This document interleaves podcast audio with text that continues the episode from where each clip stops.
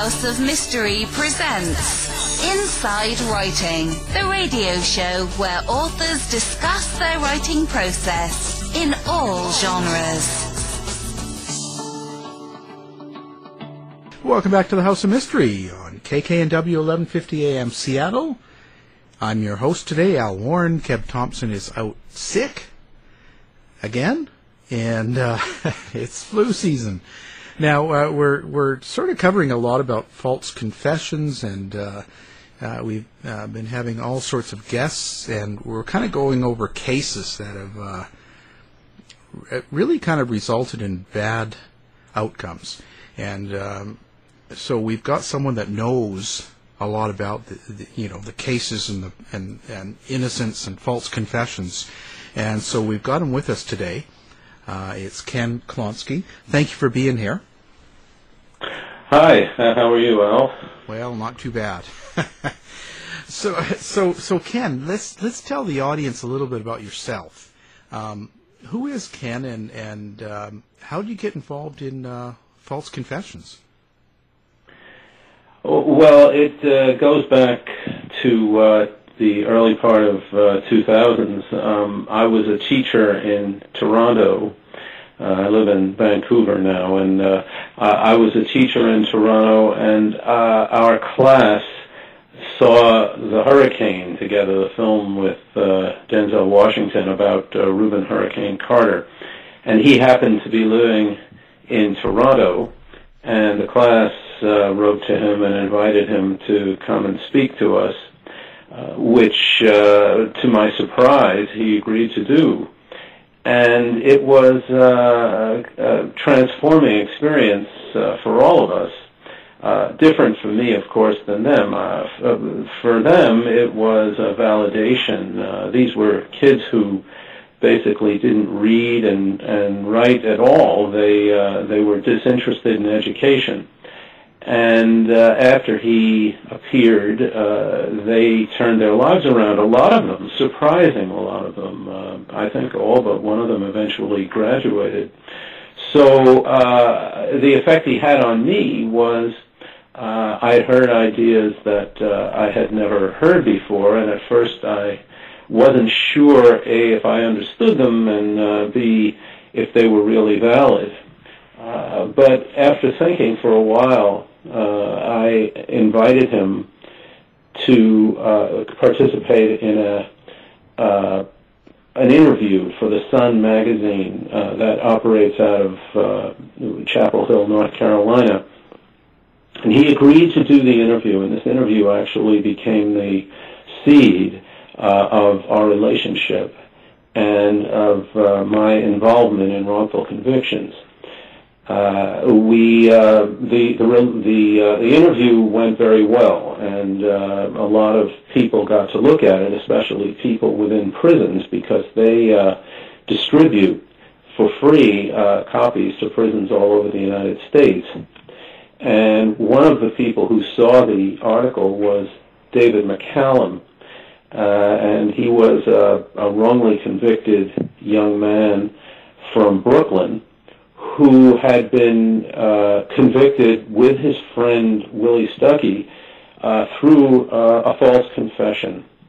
And these false confessions of two 16-year-olds were basically the foundation and the entire structure of the case.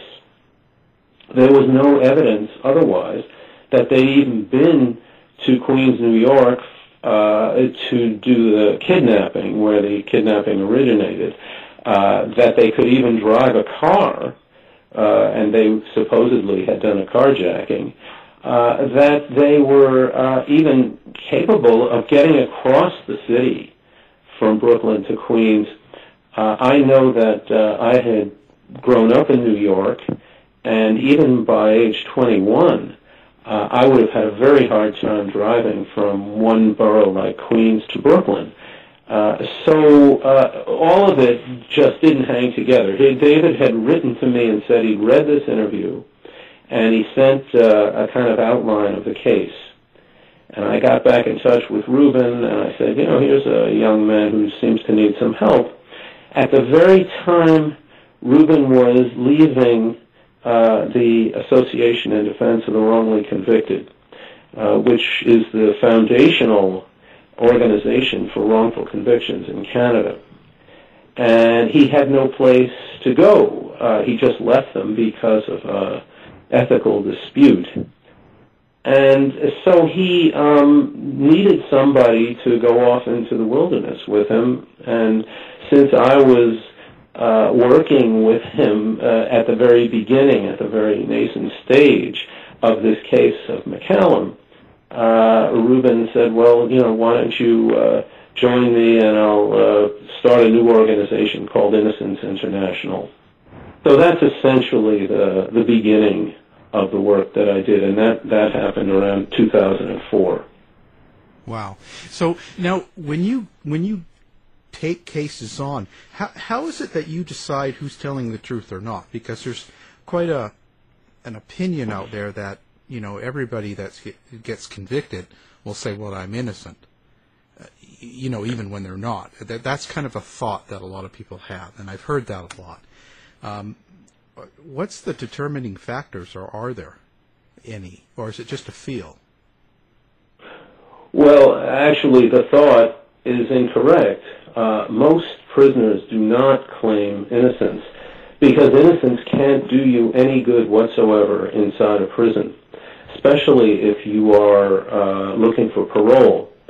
In most cases, if you come before a parole board and say that you did not commit the crime, it's a confirmation to them that you're still a criminal without remorse. So innocence is not often used by prisoners. More bravado is. There's pride in some of the crimes that were committed. But in my experience, innocence is not that common, or claims of innocence. And if it goes on for 15 or 20 years, you get some idea to begin with that the person may well be telling the truth. But that's not a good enough measure, because wrongful conviction work is similar to archaeology. If the initial groundwork gives rise to suspicion that another world lives below the surface, you have to start uncovering the layers that prevent the average person from seeing the truth. Or as Rubin used to say, this defendant, or the person inside the prison, is covered under 1,500 pounds of bullshit. And that's what you have to work through in order to make that decision. Usually it takes about a year. So now, I was going to say now, I've listened to your book. I didn't read it. I listened. Great book. Now, the Eye of a Hurricane type thing, it was from the Rubin Carter case. What was the biggest surprise you got out of meeting him? I think that I was awed by his intelligence and his analysis of the world the way it is. Also his metaphysical beliefs. So it's three things that I found quite impressive. He was a brilliant man, and I hadn't expected that because he had no formal education, and he had spent, over 30 years in some kind of institution, some kind of penal institution throughout his life. And it didn't lead me to believe that his education was going to be that powerful, but in fact he was autodidact. He in fact was very well educated because he made his prison cell what he called a laboratory of the human spirit, and he read everything about metaphysical, not supernatural by any means, but the whole metaphysical structures of great religious thinkers throughout the 19th and 20th century. So what was the connection between Rubin Carter and David McCallum? I was the connection. And in fact, I As the book Freeing David McCallum, which I wrote after Rubin's death and David's release, and that book shows that if there's one function that I had, it was, or two functions. One was sticking with the work and not letting discouragement make me give up on what was going on.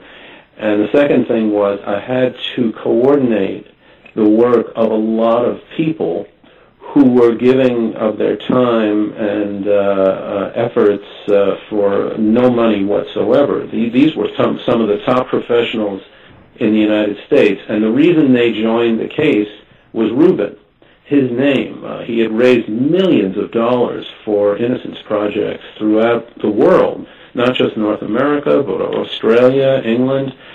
He's very, very well known in that field, more so than he was as a boxer. Now we're going to bring up a part of the justice system in Canada. Now we're going to talk about the Mr. Big Sting operation or technique, depending on what you want to call it. Now this is something that's not allowed in the U.S. or the UK, but it is in Canada. Now, maybe talk about what that is so the listeners kind of get an idea. What is the Mr. Big Sting? It's, first of all, I don't think it should be allowed in this country, and they have put some restraint on it. I think it's absolutely disgusting. And the RCMP claims there have been very few mistakes, but the problem is that it's very difficult to overturn convictions anywhere. There are people in prison right now in Canada who've been wrongly convicted through this Mr. Big Sting.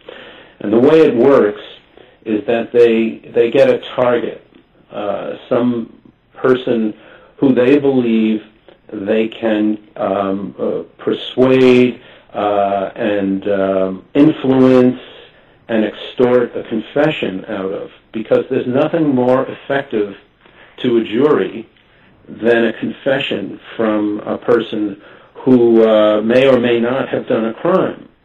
Confessions seem to be airtight.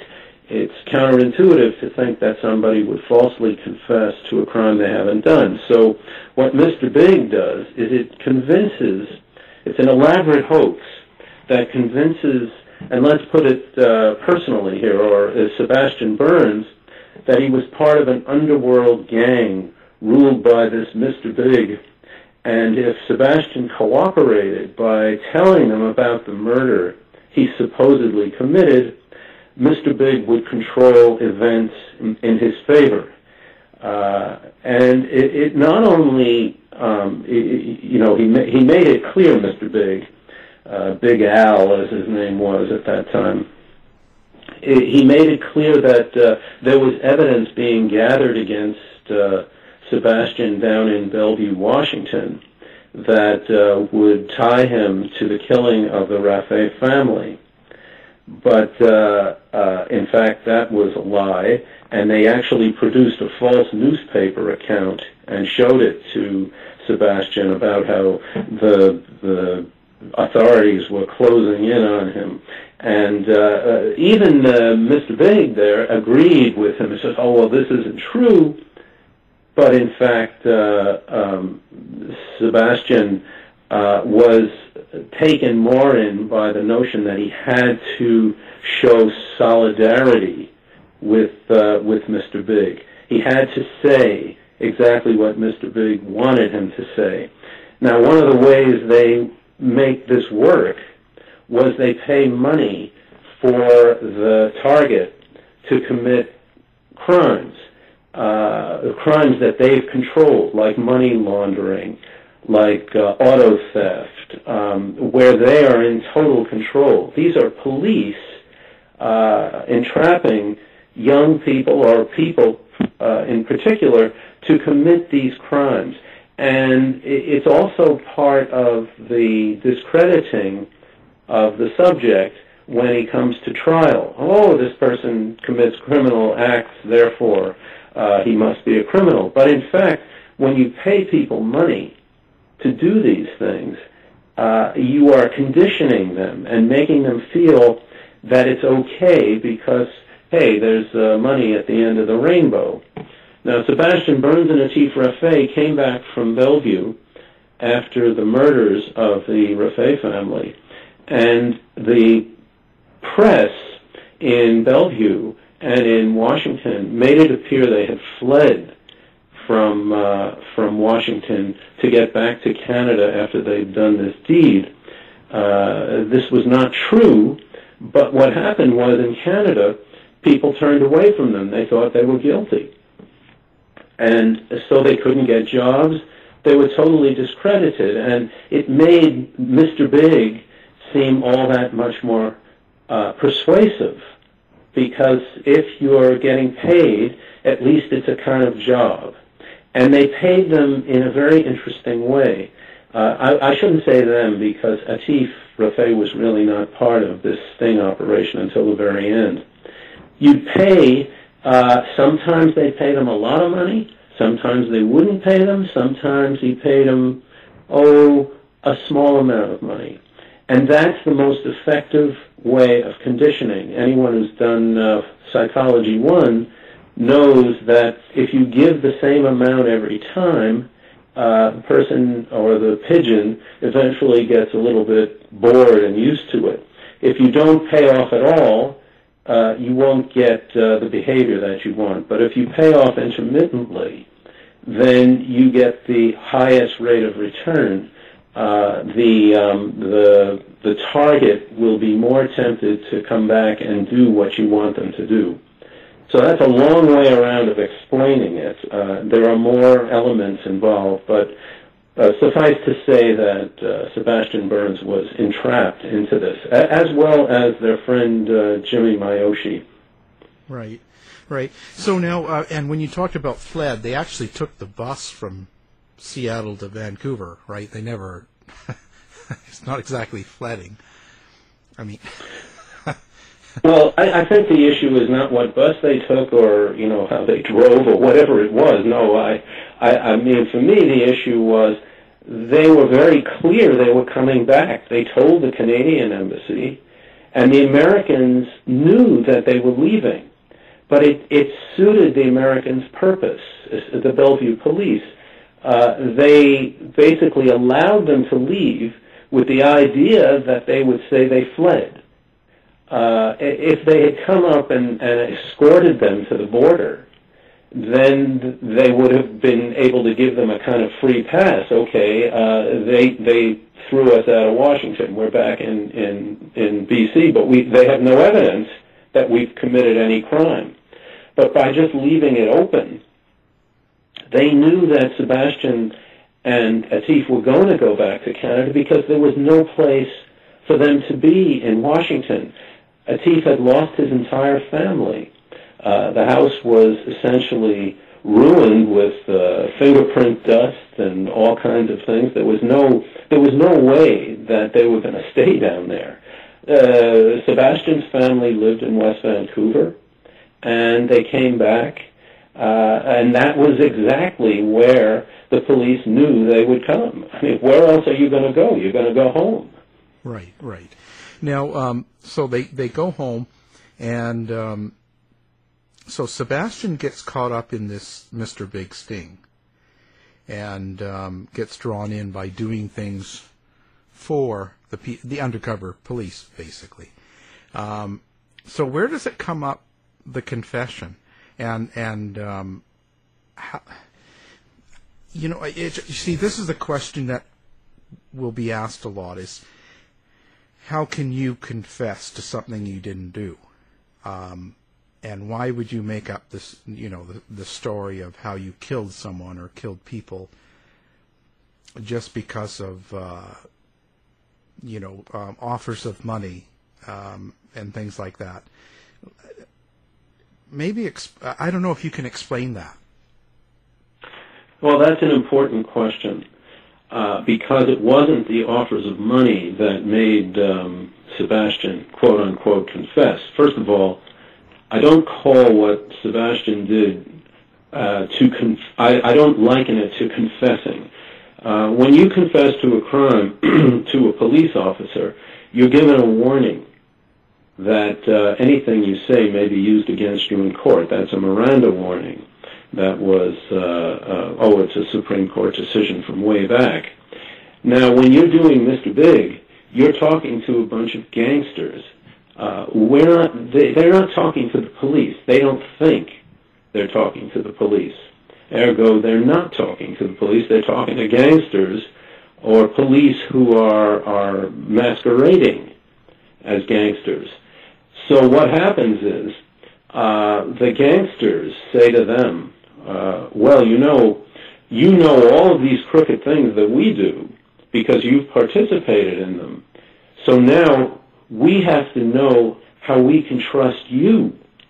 And the only way we can trust you is by you telling us what happened in Washington with the Rafay family. And for 5 months, Sebastian denied that he'd done anything to the Rafay family. You don't see that. Those tapes are never seen. The only tapes that are seen in the courtroom are the tapes that show him, quote-unquote, confessing. But if people would look at the Netflix confession tapes, they would see that these were two kids who were kind of full of this criminal braggadocio. Sebastian was trying to appear like a cool customer or whatever, but I think if you look closely, you can just see that his voice is very caught up. He's frightened, but he's also trying to look cool. And I feel like what he did was not really confess, but he gave the gangsters what the gangsters seemed to need. And the story in his mind, as well as Atif's, was completely implausible, that they would commit this crime to get money to make a movie, that they would it's Sebastian who basically took credit for this.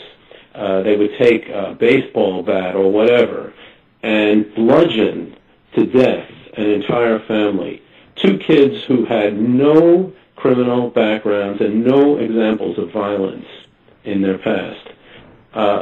So they had to create, and I say more of Sebastian, had to create a scenario that they thought that the gangsters would accept, because these gangsters were making it clear that, hey, Sebastian, we know where your parents live, we know we could do anything we want to you, and we could also make sure that we treat you in the same way that we treated some of the others, which was basically to kill them.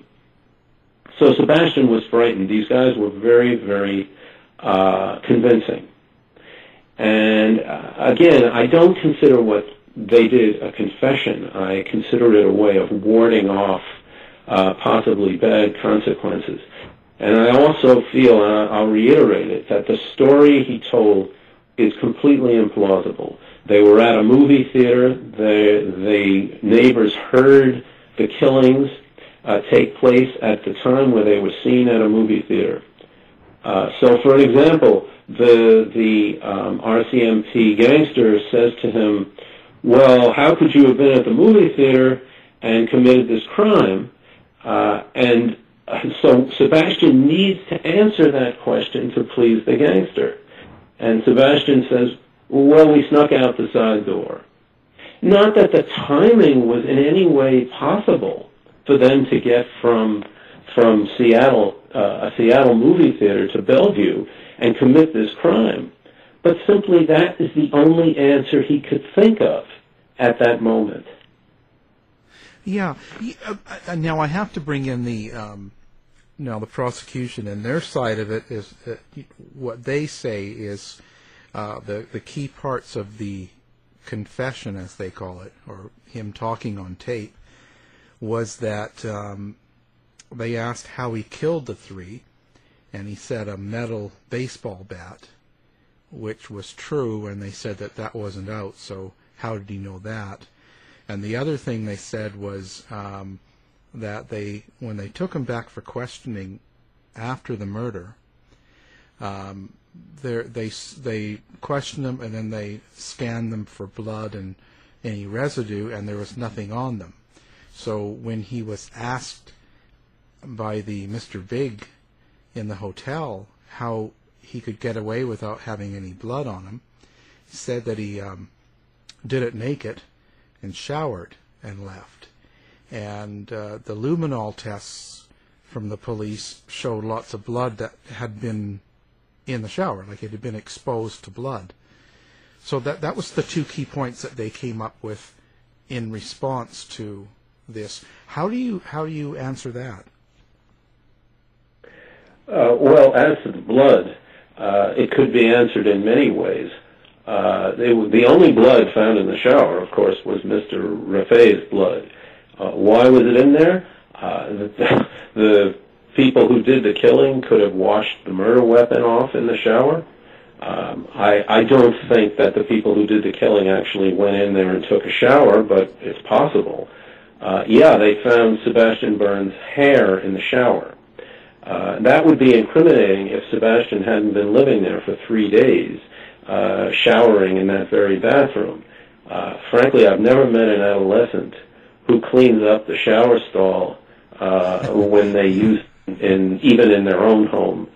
So that is completely fabricated. That's evidence that's not really evidence.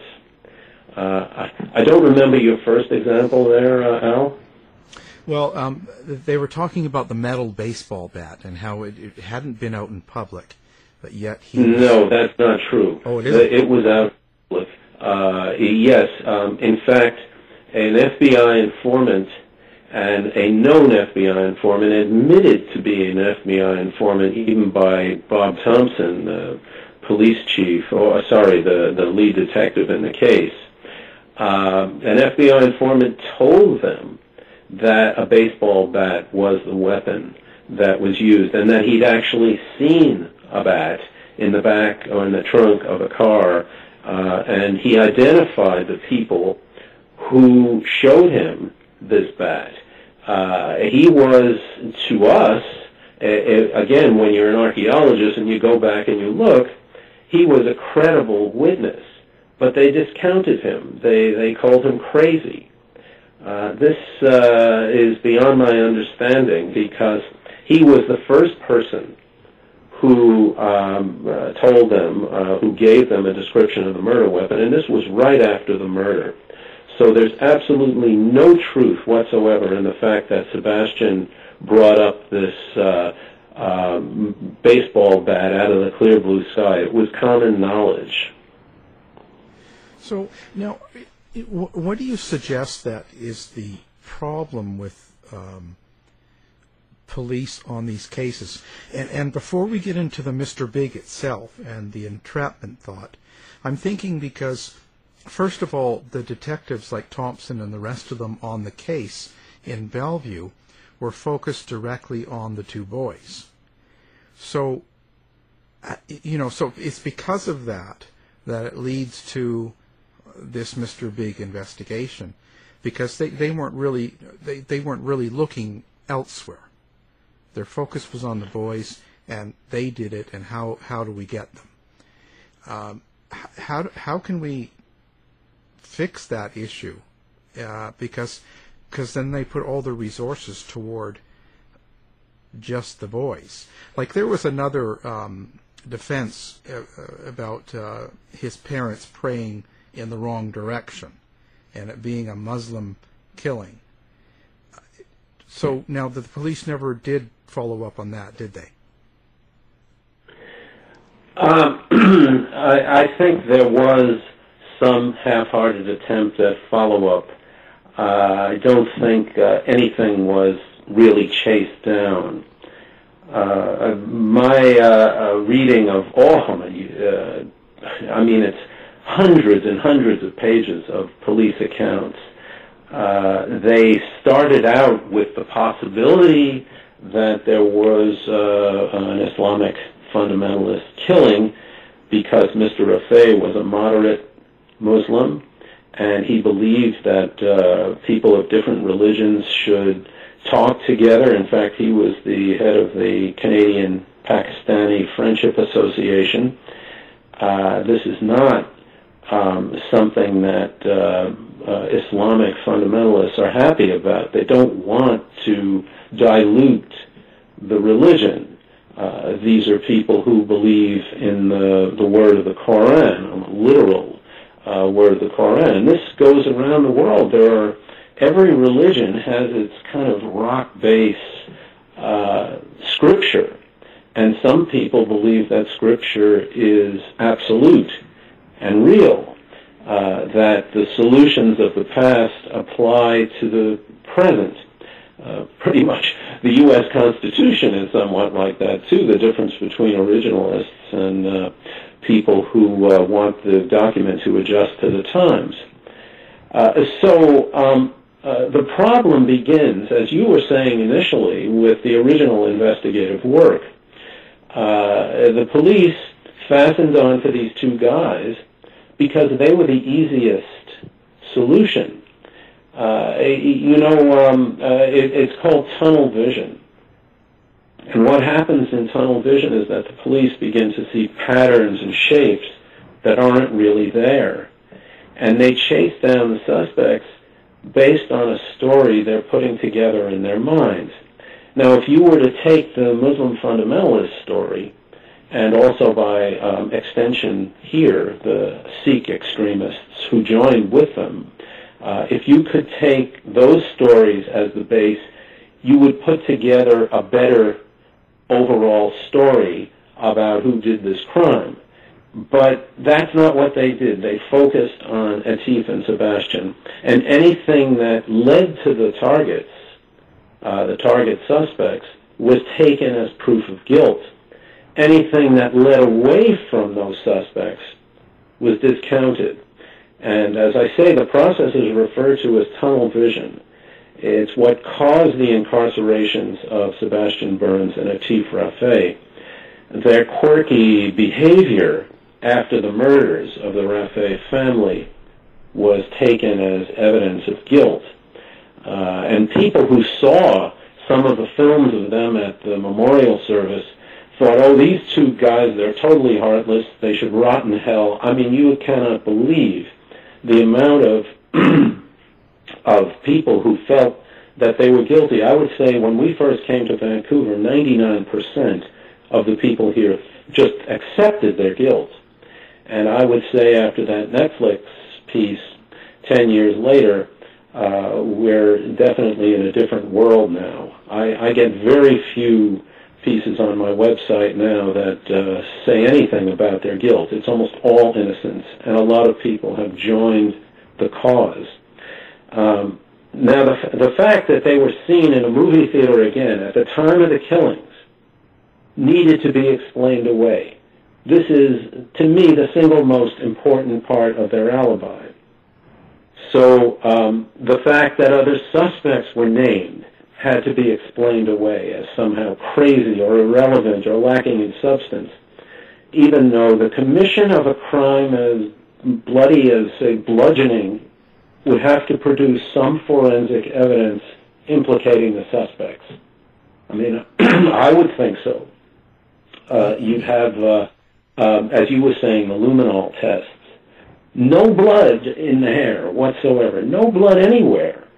Either these were very clever and ruthless killers, Sebastian and Atif, or how could they be so clever and get caught up in this RCMP scheme? I don't know. I don't believe that they did it. In fact, I will say 100% that I know they didn't do it. They did it as much as I could have done it. But I understand where people would be taken in because the story that was told by the police and the prosecutors was more effective than the story that was told by the defense attorneys. Right. Right. And not only that, I mean, I know back in '94 when the murders happened, you know, the whole ISIS and Islam thing wasn't like it is now, so people kind of poo-pooed their counter by saying that it was some sort of religious thing. But, and also the Making a Murderer and all of that Steve Avery thing comes out, and people are questioning the convictions and false confessions a whole lot more now. Yeah, well, there are two elements to your comment there. The religious issue. You know, when you hear people talk about the evils of Islamic fundamentalism, first of all, they do that in isolation, and it ties them to people like Donald Trump, who make this seem like the evil empire of the present trying to take over the world.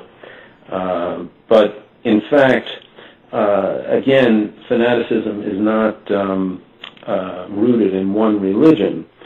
But the problem for liberals, and I would put myself in that situation. I mean, I would be considered a liberal if I lived in the United States.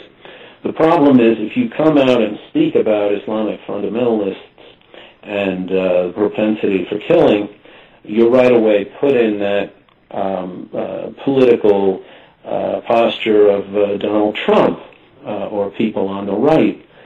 And the problem in the United States, as I see it right now, is everything is in two camps. Either you're for Trump or you're against him, you're on the other side, and nobody's listening to anybody in the middle. Nobody's listening because they're so invested in their camp. So it's hard to come out and talk about Islamic fundamentalists doing this killing. It's alarming and it's terrible, but it wasn't just the Rafay killings. There were killings all around. Certainly there was a large presence of Islamic fundamentalists in the Seattle area, and by that I mean Bellevue, Renton, Seattle, Tacoma, and these killings, there were killings that were beyond the Rafay family. There were other family killings. There were other murders of this sort, and there were other killings in Vancouver. And the one thing that ties them together, again, we talk about archaeology, the one thing that ties these killings together is that the people who were killed were moderate Muslims, and they were targeted because perhaps they had closer relations to other religions. This is factual. Now, whether that is coincidental, I don't know, but that's what it appears to us, that they were targeted in that way. So the religious angle is extremely important, and that is a better story, as far as I'm concerned, than two kids killing their family, or two kids, one of them killing his own family for insurance money to make a movie. Yeah, it's crazy. So now, why did the Americans allow the Canadian Mr. Big operation that was conducted on the boys in Canada, in a foreign country, an operation that would be considered entrapment and illegal and not usable in court in the U.S.?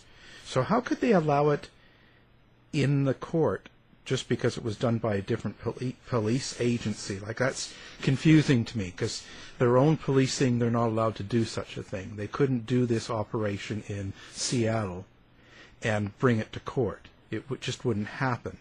So why would they take this, as they call it, illegal operation and wrongful sort of evidence into their courts in this case?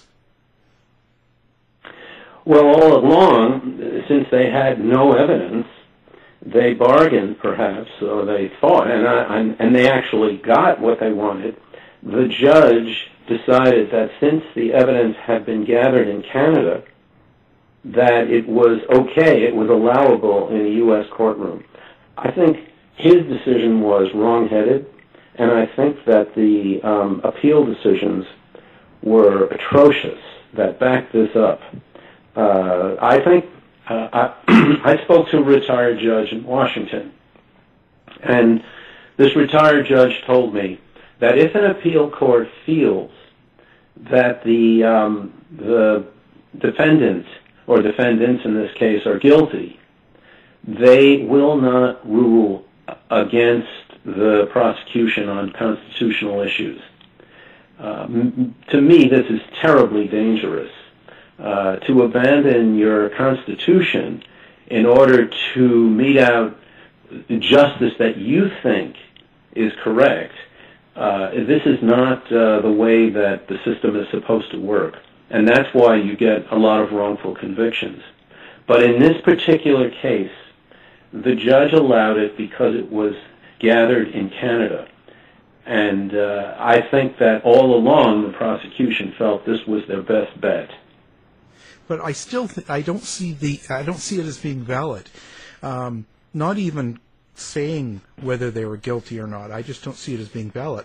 Because what if two gay men were in Syria and they get caught touching each other, and they're Americans, but yet, they want to prosecute them under their law in that country, even though it could be, I just don't see where you can bring in something that in your country it's illegal. It's not acceptable in your country, but yet you bring it in. It shouldn't, it doesn't make sense to me. That's just one of those things. I don't get how they allowed it, so I think that's wrong. Well, great. Well, what are the chances now of something changing or having their cases overturned? Now, I understand Burns has already used his appeals up, and I guess Rafay still has one left, and that's what I've read last. I don't know if that's where it stands. Yes, you're kind of right there. Sebastian is finished on the appeal levels, even the federal appeals. He lost his habeas. So Sebastian has reached the dead end on the appeals level, whereas Atif has taken every single issue in his case and gone through one personal restraint petition after another, PRPs, in order to build his case for the federal habeas. He is now ready for federal habeas. He's a couple of years behind Sebastian. Now, it is possible for Atif to win his appeal and for Sebastian to stay in prison. It's possible for Atif to be retried and Sebastian not to be included. I don't think this possibility will happen, but it's possible. And the only thing that can get Sebastian out of prison now is new evidence, and that's where we're working. That new evidence all throughout any jurisdiction in the United States can reopen a case, be it DNA or retracted witness, retracting statement. There are a number of grounds that are solid for new evidence. So Atif is not at that point yet, but God, it's going to be awfully hard for Atif to win an appeal, a federal appeal, when Sebastian has lost his. It's going to be a strange situation if that happens. But Sebastian was in no condition to follow up on his appeals the way Atif is. Atif has maintained his kind of intellectual integrity. Somehow he's still a whole person. He got married recently, whereas Sebastian is, to say the least, a lost soul. He spent at least 10 years in solitary confinement. And this is not good for the health of the human soul or the human intellect. Yeah, it's pretty rough for sure. Now the Supreme Court in Canada has decided to tighten up its rules on the Mr. Big operation. Do you think they'll eventually outlawed or make it so that they can't use such an operation in court for court evidence?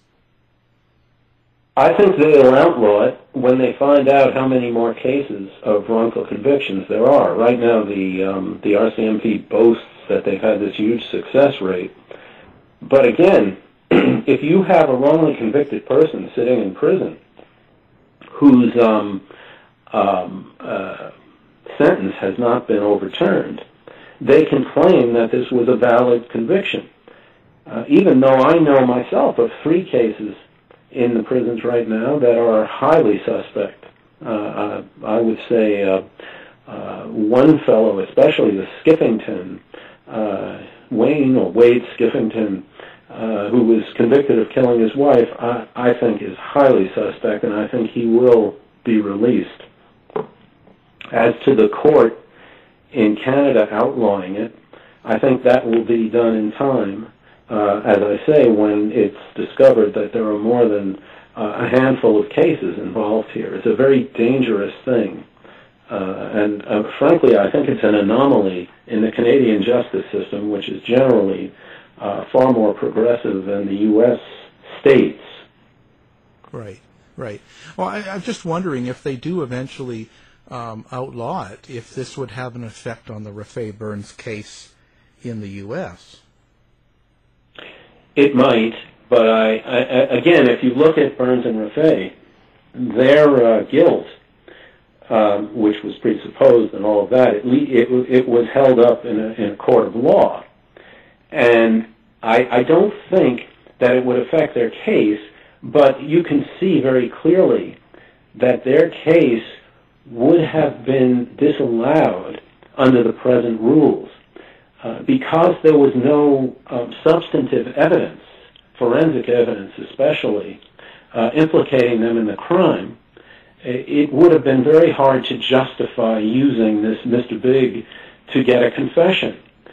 They wouldn't have allowed it, plus the relative youth of the defendants. They were the youngest people who were ever given this treatment, this Mr. Big Sting.